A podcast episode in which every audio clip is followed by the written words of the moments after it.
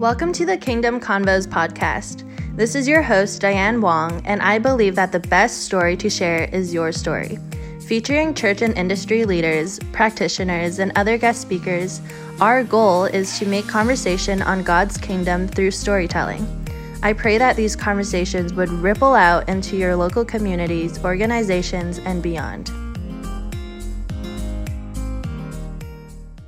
Welcome back to season three of the Kingdom Convos podcast. We are talking about racism, diversity, and what the church has to do with it. And today I am so excited because I have two of some of the greatest people that I know, Yessie and Ian. I met them in college and we'll be talking about the church's role in social justice. And the reason why we're talking about this is because I've heard some people say that they don't really think um, they need to be concerned about social justice. It's not a responsibility of the believer. And today we're going to be talking about it. So um, I believe that Ian and Yessie have a very unique perspective and they can bring a lot of special insight. So without further ado, Yessie and Ian, maybe Yessie, you can go first. How are you feeling in general with all of the social injustice that's taking place currently? Yeah, um, it's good to be here. I'm honored that you would ask me to join your podcast with one of my best friends, Ian. Um, so it's going to be a fun time. We're looking forward to it. Um, I would say that it's currently, you know, it's, I, I feel better. And what I mean by that is, I think um, this past, you know, I don't know what has, it's been three to four months, what is time nowadays i'm not sure but i feel like it's been a pretty overwhelming season in our household and for me personally with everything going on in our world and particularly in regards to racism and social justice and even just like the response of the church and christians in general and so i feel like I've gone kind of through a roller coaster of emotions, as I'm sure many people can relate. And so I feel like currently I'm kind of in this space of really trying to be proactive about what my role looks like and exploring um, what my contribution is to bring to that conversation and even more so like to leadership on my church team and all those things. So i think i've kind of went through different um, what would you call it stages if you would of just feeling really overwhelmed. There's been grief there's been tears there's been anger there's been all of the emotions. And i think in this current time frame i am feeling very focused and just um, reflective and also just taking inventory of of how can i be proactive and stay engaged in this area in my life yeah, that was interesting um, response, Yessie. I love it. Um, Diane, thank you again for having um, me and yeah, along with one of my bestest friends in the world. Um, this is gonna be fun. I hope she's gonna be a fruitful time together. But um, to your question, how am I feeling about all the social justice taking place right now? I think I think it's an interesting thought um, because you know sometimes I would sit here, read the news, and really just reflect like i wonder if where we're at now because the church hasn't done much. Does that make sense? Like if i wonder if the church has been doing more work towards social justice and reconciliation that it would be a more gradual thing that we're kind of yeah like this is going to happen. Let's walk this out. I wonder if like racial justice especially in this country has just been so and the church has been so far from that that everything just kind of came to this point where everything just had to break. Does that make sense? Like I literally just these, these are just questions that like come to my mind. I wonder if we were there from the get-go, work um doing the work of reconciliation and social justice, that it would be a more gradual problem. It would be more like, yeah, like we're growing, but the church is here and they're here to help us. How different it would look if that was the case. And honestly, like these are just some of the questions that I think about of like what the like especially for me, like one of my biggest passion is the local church. I still wholeheartedly believe in the mission vision that this is God's plan A to reconcile us back to him. Um and it, it makes it, it does make me wonder. It's like, okay, like what are we doing as the church? Um, in, in this part of reconciliation, knowing that that's literally one of Jesus' ministry when he when he came here on earth to reconcile those that are weak, that are um, living in the outskirts, to, to reconcile those that have deemed um, outside of society back to himself. You know, like these are just my thoughts. Like honestly, and we're gonna talk more about it, but that's kind of like how I feel. Is like I just wonder if the church came into this conversation earlier as we should have, where would we be today? That's a really great thought, Ian. And on that note, if the church is God's plan A to bring reconciliation and justice to the world, then what do you guys see as your personal responsibility in social justice as a believer? I'll I'll go first again. um, I think uh, for me personally, I feel like there's like a bare minimum, and then there's like you know, uh, there's a bare for all be um, in, involved and engaged, right, and not indifferent or um, removed from. And I think Jesus is such a great example for us all of um, not the bare minimum. I wouldn't say he was the bare minimum, but at bare minimum how we are called to be moved by people's pain by people's experiences by people's um, of all different walks of life you know? And i love looking at the gospels to kind of reflect on what my personal responsibility uh, is at a level of compassion having a, a certain level of compassion and care for the other right? So even putting it on a just very basic um, responsibility sense like at the most basic like we're called to care and have compassion for the other's experience regardless of what they look like right? Jesus was never unmoved. And so i would say that um, that is first and foremost like i'm called to not be unmoved but actually deeply engaged with other people's pain with other people's experiences and stuff like that. And then i feel like beyond that there's this there's so much space and so much room to find like what our response our personal responsibility is. And so i feel like that can look very different for many people depending on like your sphere of influence and you know where you work or where where you live or you know whatever is around you what your context is. I feel like there's so much room to explore like what is an active role that I can take in this? And so um, I think for me it's it's learning what what's the basic you know responsibility that I'm called to.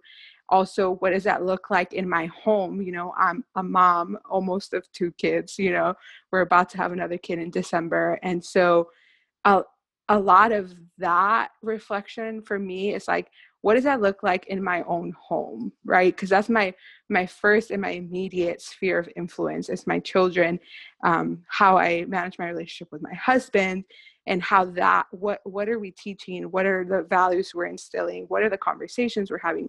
The books we're buying for our kids. Like there's there's just so many things that can be done in in the home. So for me how i lead the conversation of of racism and social justice and compassion and all these topics um, is at home. It's a big it's a big part of my personal responsibility.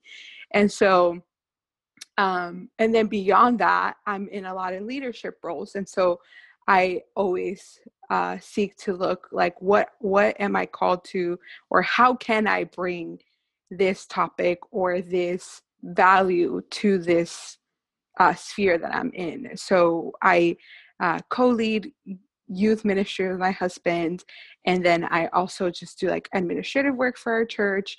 And we've been having a lot of conversations with our with our lead pastors, with our with our whole congregation. We it's a unique time, and it's funny because we are currently we just right before this all happened, like we moved to Washington, Battleground, Washington, and we are now currently in a probably 99% Caucasian church. And so it's just such a unique time to be where we are planted and be like the only people of color and be having conversations with people whose views are like radically different than ours and how do we bring it back to the basics of who Jesus calls us to be, you know? And so it's been a very interesting time, but I would say that my the way I view my responsibility is in those three spheres. Like what is like the basic thing I'm called to as a follower of Christ was my basic guideline in this area. How do I do that in the home? And then how do I do that in the places that I lead? And how do I um, stay engaged uh, in this conversation and in this work? That's so good. That's so good. Um, I think I just want to kind of echo what Yesenia said in a, in a kind of a different way and kind of word it differently. Like, I'm a huge proponent, and I think all three of us in this podcast are a huge proponent of discipleship, right? And how um, we love we love to empower those around us in any way that we can. And I think that's the same model of how I'm going about this of like we can only change what we can change. Does that make sense? Like if I, I like I can't change something across the sea because I can't I'm not there. There's that like mentality of like my ministry is right here, right now, and this is what I can do. And I think that's kind of where I'm at. Like what what change can I do right now that's going to be effective and that's something that I'm passionate about and something that I can see before my very eyes. And I think one of those things that I've seen myself in this whole social justice movement and conversation is um, I, I, mean I'm a DACA recipient, Deferred Actions for Childhood Arrivals, and we talked about that in our first podcast, Diane. Um, but that's like one thing that I can change. That's one thing that I can ha- have a conversation about with people and say, hey, like, not all immigrants, or at least illegal immigrants, are the, the way that you think we are. Like, you, and you know, when I tell people, like, yeah, I'm a DACA recipient, they're like, oh my gosh, what? Like, it's like they've never, it's like they see me in a new light suddenly. And it's just like, yeah, but let me show you a better way of living. Like, you might be rubbing shoulders with people that are DACA more than you think you are and that's my part in this i feel like this like in the um in the in the smaller sense of what i can do in my little sphere of influence that's what i can do right now and i'm going to leverage that as much as i can it's funny because even in this conversation um a lot of people i mean i live in colorado in highlands ranch colorado and uh, the same thing as you said yeah it's probably like 99.999% white, right? I love it. Um, and even in Colorado, the suburban areas, it's a lot of white people. Um, it's funny because when the whole Black Lives Matter um, movement started, they all came to me. it's like, hey, like, wondering if like you can speak into like like how you're feeling about this whole Black Lives Matter and all these things. I'm just like, wait, I'm not black. you know, like my experience as a, my experience as a colored person here in the United States is so different from that of another black of a black woman or man, right? And it's like, I, I like it's kind of weird because I'm like I, I I don't know how they feel, you know, like the most racist thing probably that you can say to a Filipino is the fact that my mom, oh my gosh, is your mom a nurse? It's like, got him, like my mom is a nurse. It's like it's it's it's just different and i think that's something that i'm realizing that even though i'm not black i still have a part to play in this and i will speak up for what i know and stud and be studying and learning the experiences of my black sisters and brothers. So i always tell them it's like you know what? Like i know this much. Um I know to this to this extent, like I've never been I've never been treated the way that black that black people were treated. But I've been treated in this way, in a way that's marginalized me and singled me out because I'm colored and this is how I felt. You know, like still sharing from my heart and my experience as a person of color here in the United States and as a Christian man you know so it's just like it's just very different very strange time but again i revert back to what i'm saying i can only change what i can change so that's kind of how I'm going about. Yeah, Yessie, I love what you said about compassion. And Ian, I love how you added on to that and using your personal experiences to extend that compassion to others. But rolling it back a little bit, um, I feel like we've made some pretty big statements that maybe all three of us agree with, but maybe not other people agree with. And that is that Jesus came to bring reconciliation, right? And that might not be obvious to some people. So when you think about reconciliation, all of those words, what scriptures do you go back to when you think of social justice and the church's role in it? Um, yeah, interesting scripture. I mean, look at the Old Testament. You see how the Israelites should go about welcoming foreigners into their into their cities, into their communities, right? So, and I mean, you, you just see over and over again that um, that the Israelites must show Kesed, loving kindness of God, no matter what to these foreigners. You welcome them in, right? Um, but more so, I looked into like the life of Jesus. Like, it's so funny. I, am gonna pull up the scripture in Matthew two. Um, I believe it's in yeah here, verse thirteen. Now, when they had gone, behold, an angel of the Lord appeared to Joseph in a dream and said, Get up, take the child and his mother and flee to Egypt and remain there until I tell you, for Herod is going to search for the child to destroy him. So Joseph got up and took the child and his mother while it was still night and left for Egypt. He remained there until the death of Herod. This was to fulfill what has what has been spoken by the Lord through the prophet, out of Egypt I called my son. Like we serve a God who um, who was kicked out, like who ran from his own country to another one. A refugee. I've heard of that word today? I don't know. Like that's the kind of God that we serve. You know, like someone who's a foreigner in a land and growing there and learning their customs and serving God faithfully so that's like some of the scriptures that I kind of go back to. And, you know, even like you look into like when um I'm looking for that scripture right now, I've lost it. Come back to me, Yesenia, take it away. Yeah. Um, so I feel like I love this question, but I also like I feel like I feel like sometimes we get hung up on trying to find a scripture to like be like, okay, this supports that I should do this, or this mm. doesn't support that I should do that. And I feel like, so for me, I feel like there isn't just one scripture that I go to, to be mm. honest. Mm. And it was funny because recently I started doing like a devotional series through Proverbs. And I was like, you know how you can read through something in the Bible so many times and then you read through it another time and and depending on what season in your life certain things stick out to you more and i was kind of mind blown because the word justice shows up so much in proverbs and i was like you know kind of like shocked by that a little bit and i was like just reading through it and i was like if you look at the whole scripture i mean justice in the old testament and how god is a god of justice and even in the new testament um, through Jesus' story, like there's no, there's really no place you can't find it. So that's the interesting part to me is that.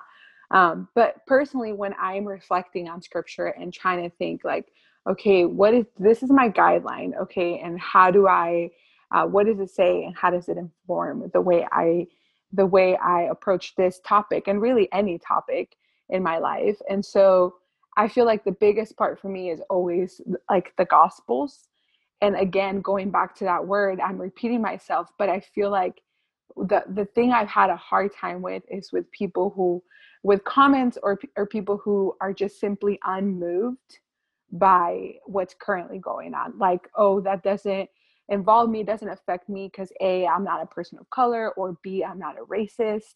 And all of a sudden we take ourselves out of the game. Like we take ourselves out of the equation of needing to be engaged or needing to do anything because if I'm not a racist, then this isn't something that I need to be worried about.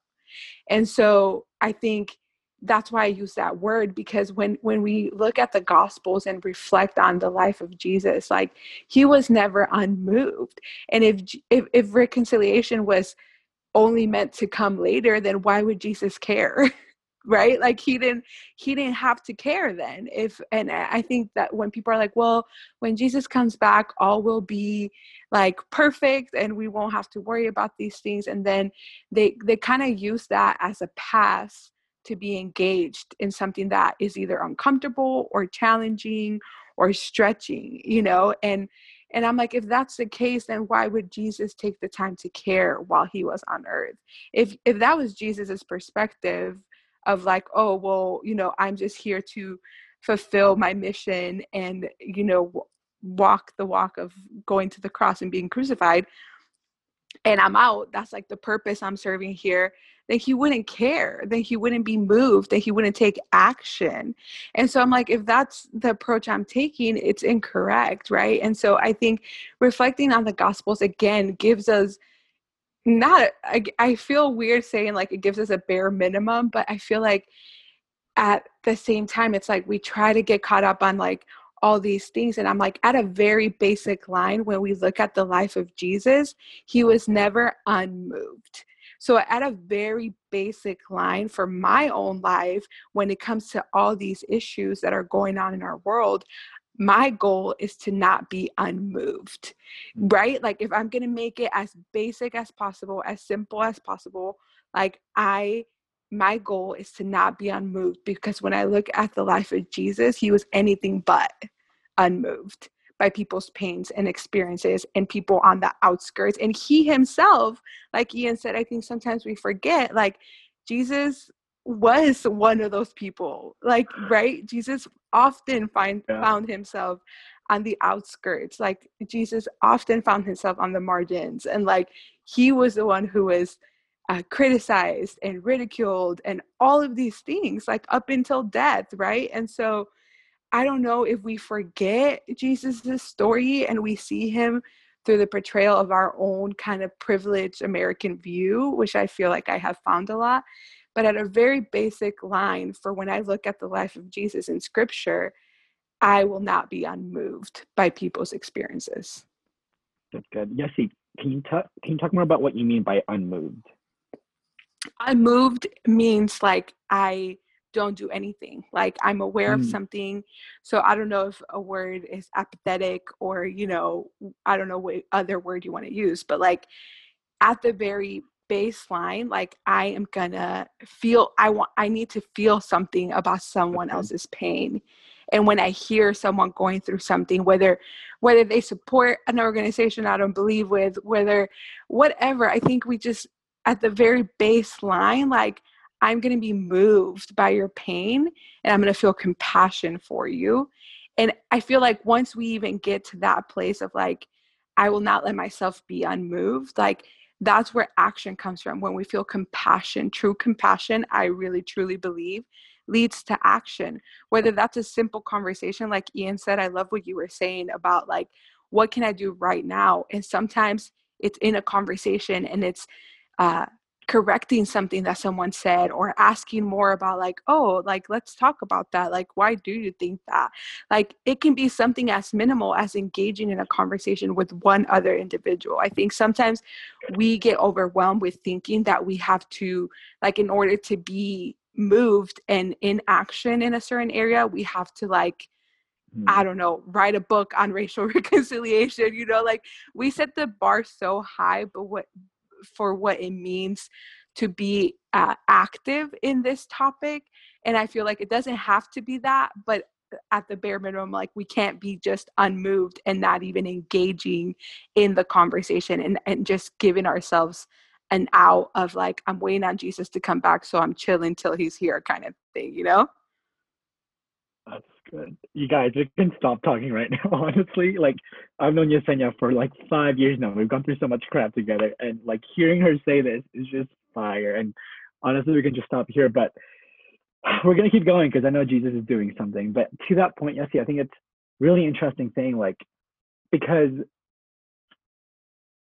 like from what I'm hearing you say and what I'm gleaning from you right now is the fact that Jesus always lived in the present and saw the need and met it. He sees a need and meets it. He sees a need, he meets it. And in that in that parable of like, who's your neighbor when the Samaritan was beaten down and the, and a Levi and a priest, and then a Samaritan came, and like that idea that like your neighbor are those around you you know and like i guess that's like it's kind of cool because i guess in this topic of racial reconciliation ask yourself who are your neighbors right? And if your neighbors are all white just ask yourself is that okay? Honestly go on a journey to figure out if all my neighbors are white is that okay? And if your neighbors are not all white what do you do?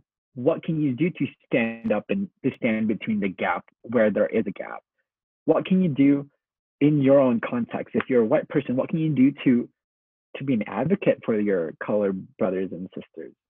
And if you're a brown person or person of color such as myself, what can I do to maybe help my white sisters and brothers just recognize something new and different that day?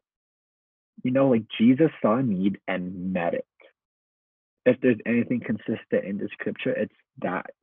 And and there's just a lot of examples over and over again that he did that, you know, to people who to uh, to whether may they be Jews or not Jewish.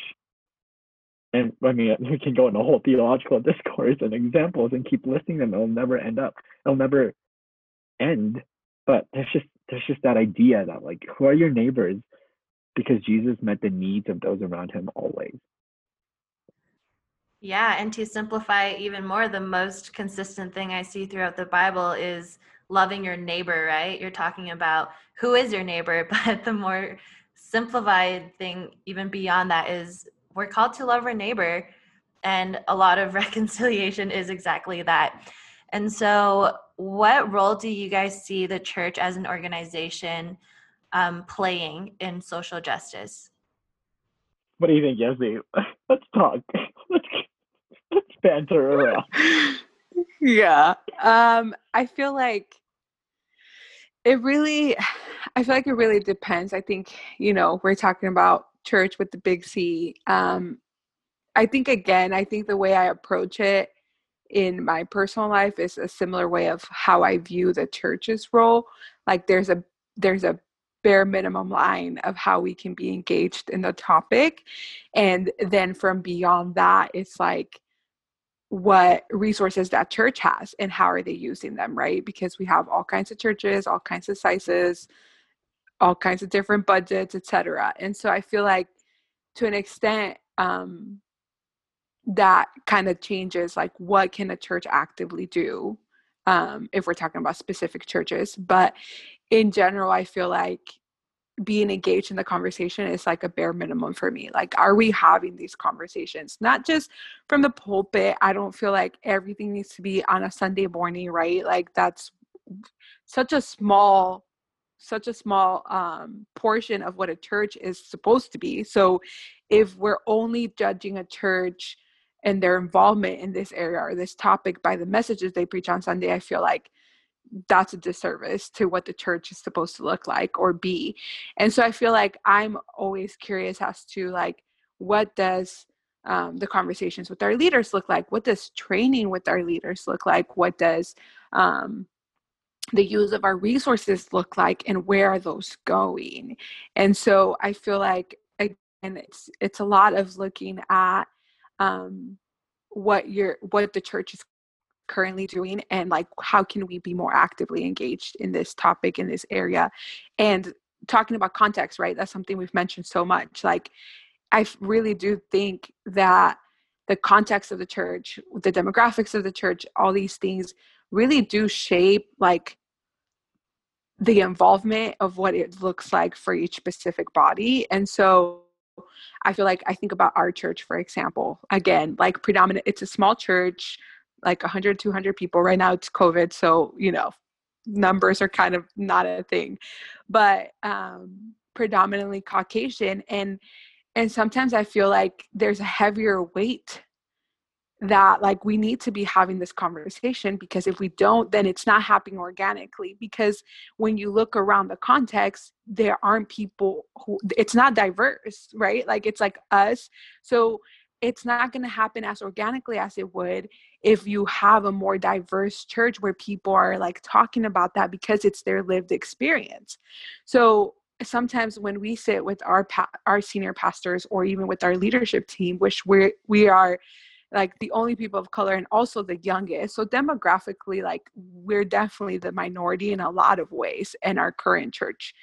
And so i feel like a lot of times that looks like having that conversation and engaging in that conversation we had a leadership meeting a few weeks ago like casting vision like bringing that up as a topic like how what what does this area look like for us? And how are we how are we seeing our role in this topic and in this area in this next season? Because if we don't bring it up no one else does right? And so that's to kind of wrap it up i feel like there's there's just tiers to to involvement and i feel like uh for churches i feel like at this time it's like taking an honest look at where where where we are in this topic and how we're how we are being active or not in this area. I think that's the first and foremost step that the church needs to take is just an honest reflection on where they where we are. And beyond that it's like what is our goal in this area and what do we see as our role and how can we begin to take steps towards that? Some people are starting at zero and some people are starting somewhere you know? And i love what ian said earlier too about like the question he's been thinking about like would this look different if the church big c had been more actively engaged in this topic and in this area that when it, it didn't have to hit like a rock bottom point like an explosion point because we've always kind of been in this work and so then we just continuing the work rather than starting the work you know? And so i think his point is very valid and it comes into play with this question of like what is the involvement what should the involvement of the church be? And i feel like a an honest reflection of where we are and where we have been and mm-hmm. historically if we're talking about big c mm-hmm. church like we haven't been at the right side of this topic for a very long time right if we're yeah. talking historically and so i think just recognizing that it's not again i'm with ian and i i share that same um, passion and heart for the local church and its mission in this world. And so I feel like having that honest reflection of historically, like we haven't done enough in this area. Historically, like we've been the oppressor. Like historically, like, you know, and just having a very honest reflection. And then we need to move beyond that and and really um, change the way we've been doing church. And as you can see amongst many people, like there's so much deconstruction of faith going on right now because of where we are. Because people are like, this isn't where we should be. This isn't what the call of the church is. And to me, honestly, some people kind of panic, like, oh my gosh, so many people are leaving the church, so many people are leaving this.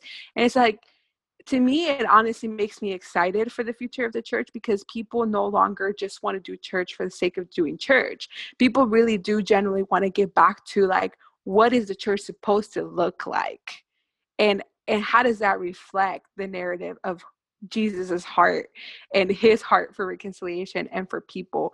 And people are so uninterested in just continuing to do church as it was. So I think all those things kind of go into like what is the involvement of the church and it's like you either rise up and begin wherever you are have an honest mm-hmm.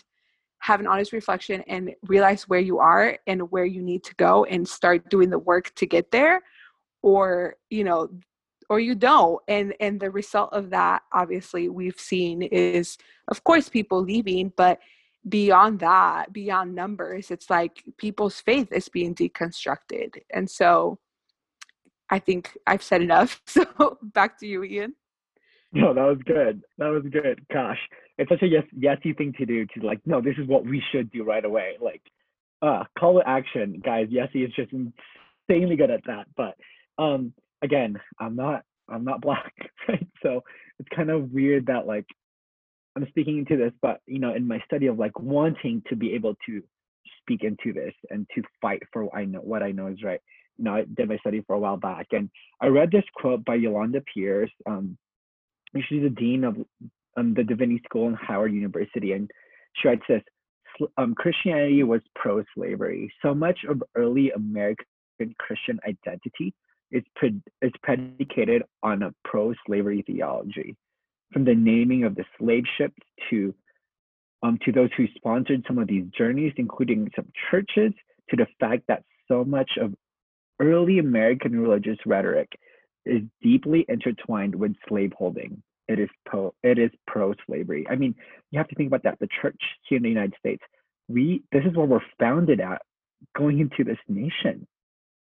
That we trafficked like human like human beings from Africa to um to United States and made them slaves. Like literally, like uh, I was I'm reading a book by Howard Thurman. He's um he's a black a theologian and pastor um during the civil civil war, and he writes like um he talks about his mom telling him, I, I want you to read the Bible to me, but don't read anything. I absolutely do not want you to read anything from any of Paul's letters. And Thurman like was wondering, it's like, okay, like why is that? And as he read through the um the scriptures that um Paul wrote, he you know he comes up to like Ephesians six, where it talks about like servants, like be obedient to them that are your masters according to the flesh with fear and trembling in the singleness of your heart as unto Christ, not with eye service as men pleases, but as the servants of Christ doing the will of God from the heart with good will doing good service as to the Lord, not to men. Because he realized that her that his mom, you know, back when they had churches, they would have white churches and black churches. And um and when they would have black churches, that scripture would be used to say, you guys need to be good slaves to your master. And that was that was one of the scriptures that they used to justify slavery if there's anything that the big C church should be doing right now, it's mourning that, realizing that, stepping into the burden that that comes about us because of that history, and saying, so what, and now what? Like we have a huge history in this, and we can't just we can't just shove that in the side and say, let's keep going. Are you kidding me? No, we need to come face to face with us and as a church repent from that sin and literally ask the Holy Spirit, show us how we need to pray about this, show us what we need to do. Because it's clearly like you guys when I when I figured out that this was the history of the church in the United States, I'm like, oh my goodness, oh my goodness, oh my goodness, why haven't I heard about this? Now, getting a little bit more personal, I did say in the beginning that Ian and Yessie have a unique perspective that they're coming from. And Ian, this is where I really feel like you can share a lot more. But um, Yessie and Ian are both DACA recipients. And I feel like you guys have a lot of personal experience and stories to share about how the church has show up, shown up for you and how the church hasn't. So I did want both of you to just talk about that a little bit more from a first person perspective because I feel like um, when we're talking about injustices and when we're talking about things like this, some people kind of dehumanize it. And I really want both of you to talk from a personal standpoint. So maybe Ian can go first. How has the church shown up for you as a DACA recipient and what could have gone better? What could we have done more? I think I think the experience I've had, and I think both Yesenia and I actually experienced this, was when the current administration rescinded DACA um, in 2018. Um, we both went to the same college, and honestly, to see how our university rose up and say, we're going to take care of you guys. I mean, yes, definitely speak into this if you have any ideas, but I certainly felt like, wow, like I remember President Jim Jim J. Adams, he said like, we're going to have a meeting with the DACA students and I want to see how we can best support them. like, oh my gosh, hear from the people that are hurting.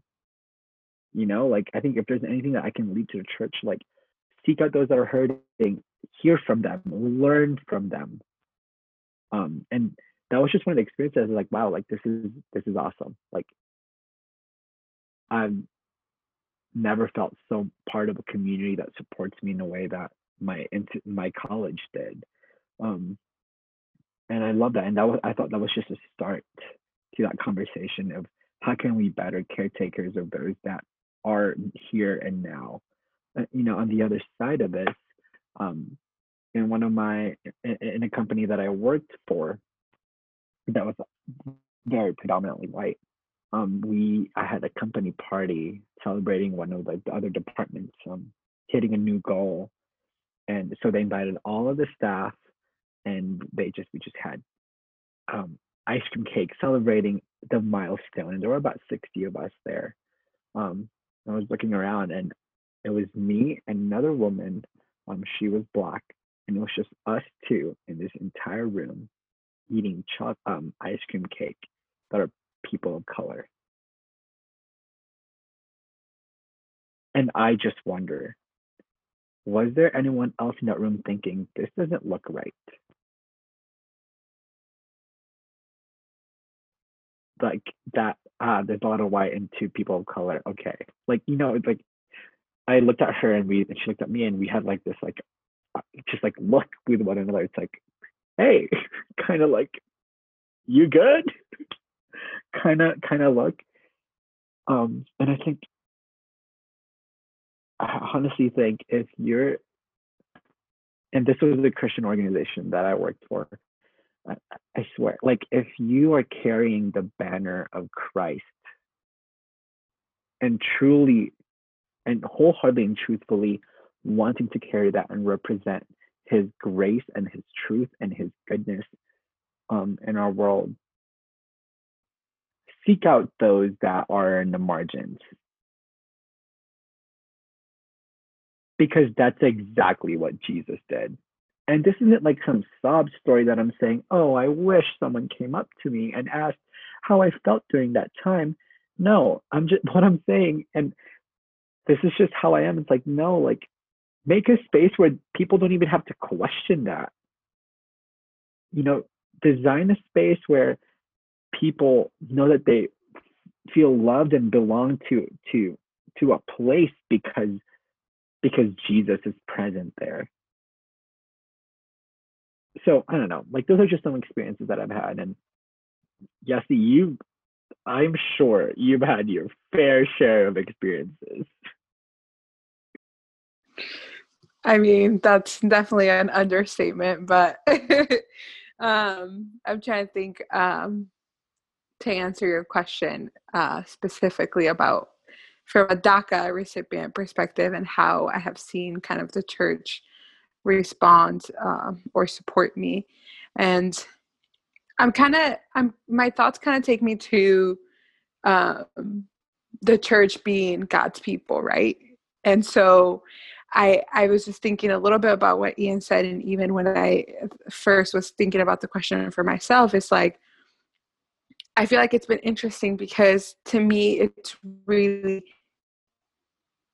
when DACA was like the big headline of being rescinded and stuff, it it was almost like it all of a sudden became a conversation, right? And I feel like similarly with Black Lives Matter, like the the movement's been around. It's it's it's it's kind of been on on the highlight at different points, but it felt in some ways like all of a sudden this is a big thing. All of a sudden this is a big conversation we're having and we're talking about. And that was interesting to me because it was like, you know, all of a sudden everyone engaged in a conversation or, you know, whatever has thoughts about it. But sometimes I think we forget, like the people who are living those experiences, that it, it didn't just start happening, right? So DACA didn't just become a thing to me that day because it was on the headlines and everyone was talking about it and all of a sudden aware. Like, right, that I had been my experience growing up as an undocumented immigrant started when I was six years old here, right? And so the reason why I bring that up is because I feel like part of me is like, when we we as the church or as god's people right? Because we are the church. So let's let's take it out of even the context of a church building or a church organization or whatever you want to call it. Um when we as god's people wait until something becomes a headline to be engaged sometimes we are a little too late you know and so i'm i'm not saying that you know to be like oh, you can never like you've entered the conversation too late. But what I'm saying is like, have we been missing opportunities? And the reason why I say that is because honestly, I think Ian and I were at different points. At that point, I was almost graduating. I, I had already basically graduated at tw- at 2018. I had graduated, but when DACA became a big thing, it was like the year I was graduating. And so for me, like really the championing and the supporting and all of those things that I needed all all those years were coming to an end. And they weren't fulfilled by the university itself but they were fulfilled by the people who are who who who like Ian said like took the time to notice people in the margins who took the time to know my story and to create a safe space for me to even share my story because for for us to even begin to hear people's stories like there has to be a safe space created right? And so i think that's a big thing because for so long in my life i was never really you don't grow up just telling people you're undocumented like you know? And so i never just openly shared my story and kristen zimmerman was actually like the first white woman that i ever shared my story with about being undocumented. And it was because she created a space where i felt like no matter what came out of my mouth or no matter what I was going to share. Like it was a safe space for me to share my story. So that was a big moment for me to share my story with female who from my perspective could not possibly understand or comprehend my story or my pain or etc right like that's that's a narrative i had in my mind was like it's not safe for me to share especially not with someone who's white right? And so that was like the first big step for me personally in my journey to realize that although Kristen could not possibly understand my story to a T, that as a human, our, she could understand pain and she could understand feeling isolated and she could, right? And so she, she actually you know wanted me to share my story with like our leadership team which was not very diverse at that time when i first became an RA. And so I was like, I could never share in front of these people, right? I put myself in that in that position of like they could never possibly understand and why would i want to share with them right it was really scary to me and she was like you know they they won't be able to understand exactly what you've walked through but they can understand your pain and that was a mm-hmm. really big moment in my life because that began my healing journey in realizing all the trauma that had come with growing up undocumented, all the things people had said, all the different, like, you know, that I had never really taken the time to process and unpack and and really begin my healing journey because I was never able to talk about it. Like if I mm. I I could never. I just I was really emotional when like even in government class in high school I remember whenever we talked about immigration I said nothing because I was so emotionally blocked by my experience that I was like if I say anything going to burst into tears, right? And so, mm. first for me, it took going through the healing journey of of my own story and my own trauma and my own pain. But then I think to bring it back to your question, it was you know people like Kristen and AJ Zimmerman and other people in my life at that time who knew my story, who made it safe for me to share my story, and then who chose not to be unmoved, but but actually actively engage in how do we how do we support Yessie and how do we make opportunities for her that maybe wouldn't be available. I mm-hmm. remember AJ sharing a story with me that was like super impactful because he was you know they were on on various committees right they they got to sit in various committees mm-hmm. they got they had in, their sphere of influence that i wasn't a part of obviously and he shared with me you know he was on one of the scholarship committees and and as they were, you know, considering like who are recipients for this scholarship, all of these different things, he brought up like, hey, do do we know who our DACA students are, and are we seeing how we can help them get scholarships that that they wouldn't be able to get because they don't get federal grants. And that meant so much to me because I wasn't in the room. He wasn't on a platform, but he took the time in his own sphere of I would have never known if he would have spoken up for me or not in that room, right? But he mm-hmm. chose when no one there was no one in there who was DACA. Like I wasn't in the room, so how could I speak up for DACA recipients? But someone who knew me and knew my story and chose not to be unmoved by my story, but rather thought of me in that moment, brought that up, right? And it wasn't like, let's give it to Yessie. It was like, DACA recipients, who are they? And are we considering what options we have to give them scholarships? And that meant so much to me because I feel like that's exactly what I would say is like how I've seen the church responds be, respond.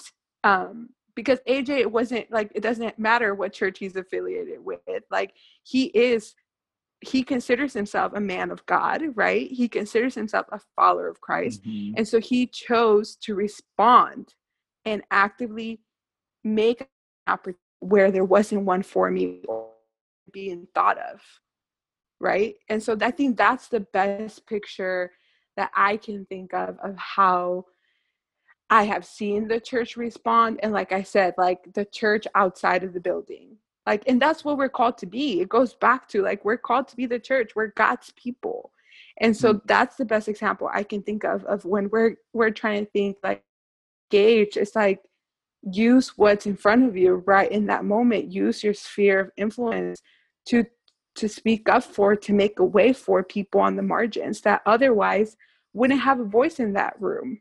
Like, what room are you in, and who can you be speaking up for? That's so good, Yessie. Gosh, yeah, the the guys Zimmerman's pillars in our lives, pillars to Yessie and I's life. But I sorry, a really quick tangent. Yessie, do you remember the day that we talked about that we were both DACA? Yes. Do you remember that day where I, no one else, I knew no one else that was DACA? Yeah, we were like, felt like the only two people who were like, yay, there's another one. I know. And there was that like, that realization, it's like, oh my gosh, someone else knows what I'm going through. Yeah. Yeah. And it's just like that thought, like, you know, Jesus being, and for those that are hardcore theologians, like go ahead and like tear me apart in this. But there's something when when someone else in your life knows, just like how yes, you just like how you knew, right? Like you know you knew exactly how I felt mm-hmm. to a T, right? And we have a perfect intercessor for us who knows exactly how we feel. Like when someone else comes along beside you, just like you said, like AJ did, and that would advocate for you, it's like, literally that's as close that I'm seeing I'm seeing like Jesus in my life. As much as I've seen AJ's face in that, I've seen Christ. You know? And as the church, how else can we do that? God, AJ and Kristen better be listening to this. yeah and that's bottom line, right? Like, sorry to keep this going, but that's like bottom line. Like, at the end of the day, like, what do we want to be known for as the church, right? And I think we lose so much time and energy and effort in figuring out, like, well, like, where does it say that we should do this? Or where does it not say that we should do this? And it's like, we lose so much time like if you're if if you're looking for scripture or a backing to just show compassion to your neighbor, like you've already missed it. Like, you know, like Jesus didn't say, oh, let me check in with uh, like God and see, like, you know, let me check real quick if this fits my agenda or if this fits my political views or if this fits like everything he did actually was the opposite like he he really ruptured the social norms the cultural norms like so if you're looking for like a way to be like oh no like well does this support like the values or like the whatever? Like we just i feel like we just lose so much time on things that don't truly matter and if like bottom line like i'm known to be someone who shows compassion to my neighbor like i'm good with that like you know like i i just anyway, I'm gonna go on a tangent. So back to you, Diane. No, I love all of it. And from what I'm hearing is that the church has not prioritized reconciliation and justice. And so these spaces have not been made for people to um, heal, to talk about it. And honestly, yeah, shout out to AJ and Kristen for making spaces like that in the unseen behind closed doors because they're not doing it for attention. They're not doing it um, to I don't know, gain more credibility from anyone, but they're doing it because they care. And that is so important. And I think that the church has steered away from reconciliation and justice largely because it's political, right? So let's talk about that. How involved should the church get in politics? I think there's something to it where one, anyone needs to literally look at a mirror and ask, who are you? Right? Like, honestly, like, who are you? Are you, are you one that's going to take a political side before those that are literally hurting in your church? Who are you? Like, are you more of a Republican or a Democrat or an independent than you are as a disciple of Christ? I think we all, as Christians, need to boil down everything that we've made Christianity to be, right? Boil it down all to to what the crux is, and literally only live out of that, and that is being a daughter or a son of the God Most High, and then working from that with whatever conviction you might find yourself in, right? You always have to bring it back to that because then it's more about God's business than your business. Because then, in that perspective, you're thinking more kingdom minded than self minded. You know, and honestly, I'm not suggesting any political party that you guys should be a part of. I'm just questioning and challenging you. Which citizen are you of? This here, United States or the kingdom of God. Because I'll tell you now, one is going to decimate the other. And we need to be picking the right one. That's all I'm going to say. Mic drop right there. I agree. I feel like we recently, you know, we've been, I get, like I said, we've been having a lot of conversations at our church. Some of them go better than others, as you can imagine. You know, we've heard all kinds of different perspectives from our leadership team because to be expected, it's not like anything really shocked us. And so I feel like I always have that same heart that Ian said. Like, bottom line, how do we bring it back to being followers of Christ? So I feel like we we are living in this world and politics is a part of this world. So it's not like I'm saying, oh my gosh, politics are the devil and we're not going to engage in the conversation of politics at all or anything that's controversial let's like not engage in it and like let's just i don't know you know like that's not what i'm saying and so i feel like politics aren't bad i feel like the bottom line for me when it comes to anything not just politics like ian said like anything in my life that naturally i'm going to be engaged in right? Naturally i'm going to have an allegiance to because i live in this earth in this world at present time. Um I I can I can make a choice, but bottom line, like, is my allegiance to Jesus and the kingdom of God higher than my allegiance to the government, higher than my allegiance to whatever other things I may have an allegiance to on this earth? I think for me the issue becomes problematic when, like Ian said, like we worship the president of the United States or we worship you know whatever other thing in our lives and that becomes higher in our lives than than jesus and all of a sudden we're all for this person or let's even neutralize it a sports team or whatever we're super hype about or super like this is my team and i will go hard all day right like great but at the end of the day if you have to choose you know between that thing or Jesus, like, are you making the right choice, right? Are you putting something in your life higher? And I feel like when we look at our political candidates, like, yes, there's there's not going to be a perf they're human, right? Obviously. So there's not going to be a perfect candidate that we can choose that meets all the boxes on what we would like to see at at the seat of the president right? That's just obviously. But am i coming back to jesus? And am i discerning in this process?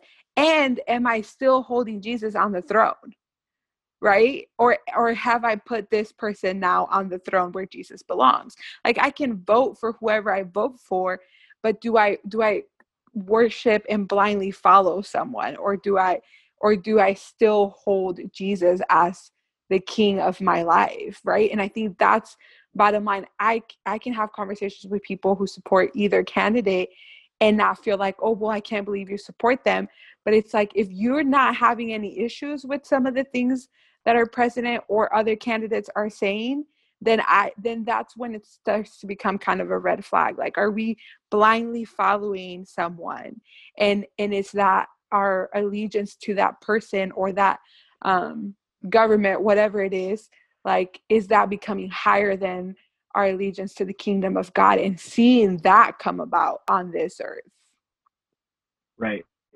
You should have just seen how much I'm biting my tongue from just saying anything crazy. But hear us out here. We're not what here's what we're not saying.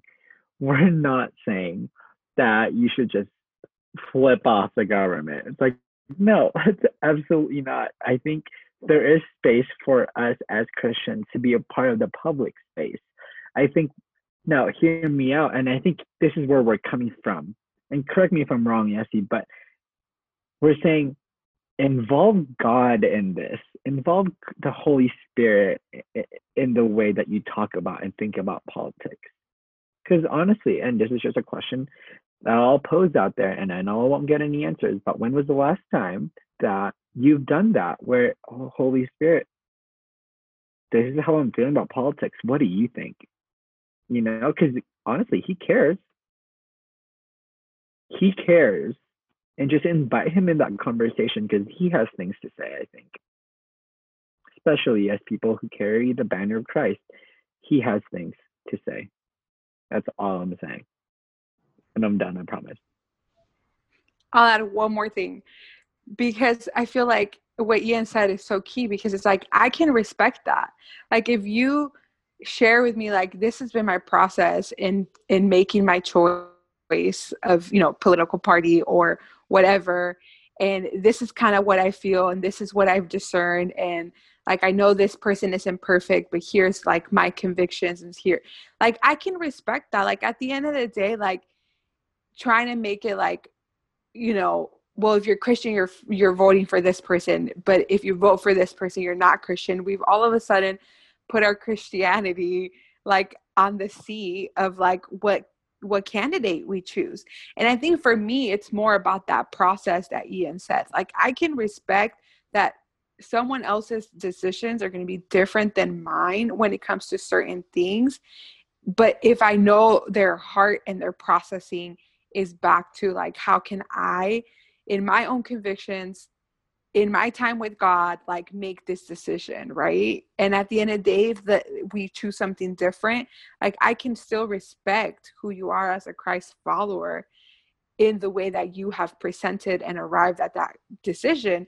But I think what I have a hard time with is the blatant disregard of like, well, not disregard, but even like how we try to make different boxes of our lives. Like these are my politics and they sit in this box and this is how I handle this topic of immigration, let's say, and that sits on that box. And we try to like come in and out of those boxes and then it's like, "Oh, and this is who I am in the church on Sundays."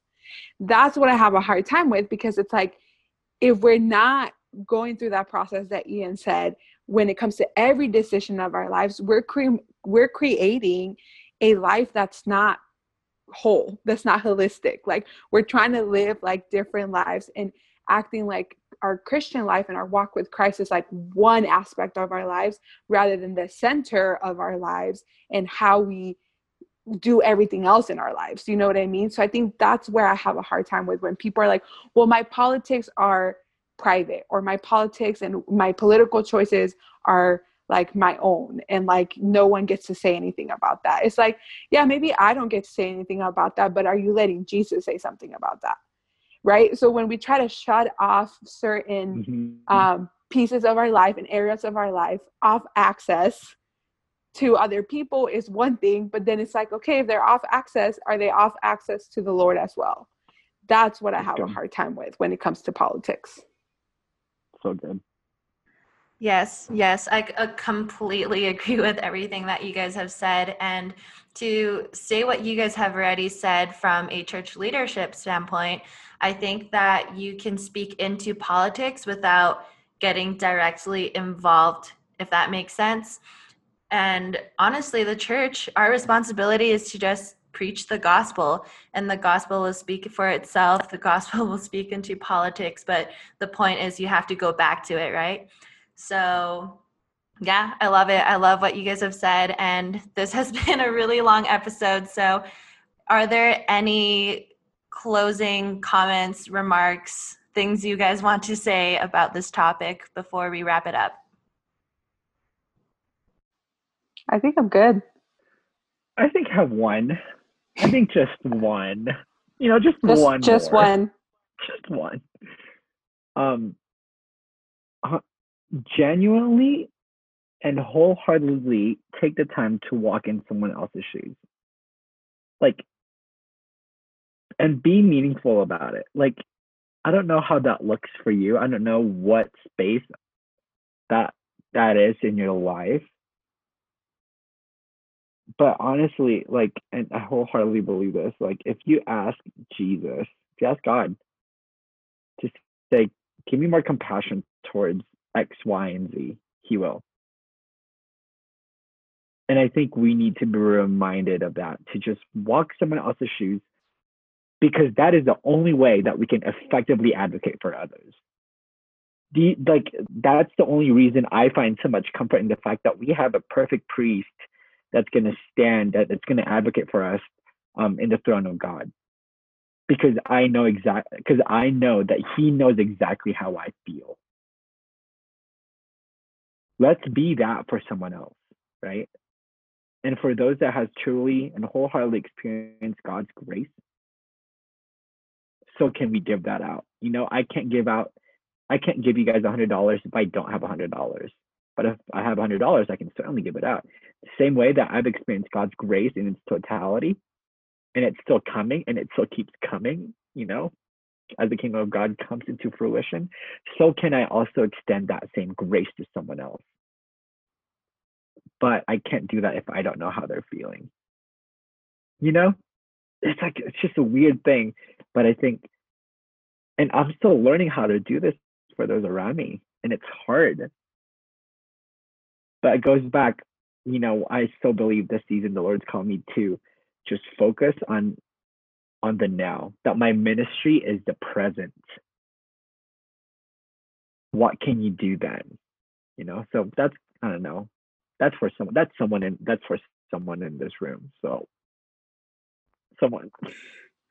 Now I'm gonna add something too, just to back off Ian super quick. To one up me, I, to one up me, huh? No, not to one up you. To extend, ex- extend what you said um, but I think it's key. And I would say, like, be in the process because I think what Ian said was super key about learning, right? Like, this is an ongoing process. There isn't an arrival point where we're like, I've arrived, I know everything there is to know about being a Christ follower or being in racial reconciliation and the work of that, or there isn't an arrival point. And so I think that's my encouragement to people listening to this. It's like it's okay to have an honest reflection with where you are and not to like shame or condemn yourself because you haven't been doing enough or whatever but to be like okay this is where i'm at but like i'm in this. Like make that commitment to be in the process and to learn right? And i love how practical ian's first step was like you know take the time to know someone else's story. It's like such a basic first step. And so my encouragement is just that like be in the process and commit to being in the process. Yeah, make it a priority, people. I know that we've been talking about social justice, but social justice is about people and God cares about people. So you should too. So that was the church's role in social justice with Yessie Hamilton and Ian Attendido. Thanks for coming on, guys. Thank you for tuning into this episode of Kingdom Convos. If you liked our conversation, don't forget to subscribe for similar episodes. You can connect with me by following my social media, and you can find that in the details. Remember that your story is the best story to tell, and use every opportunity today to share yours. Thanks for listening.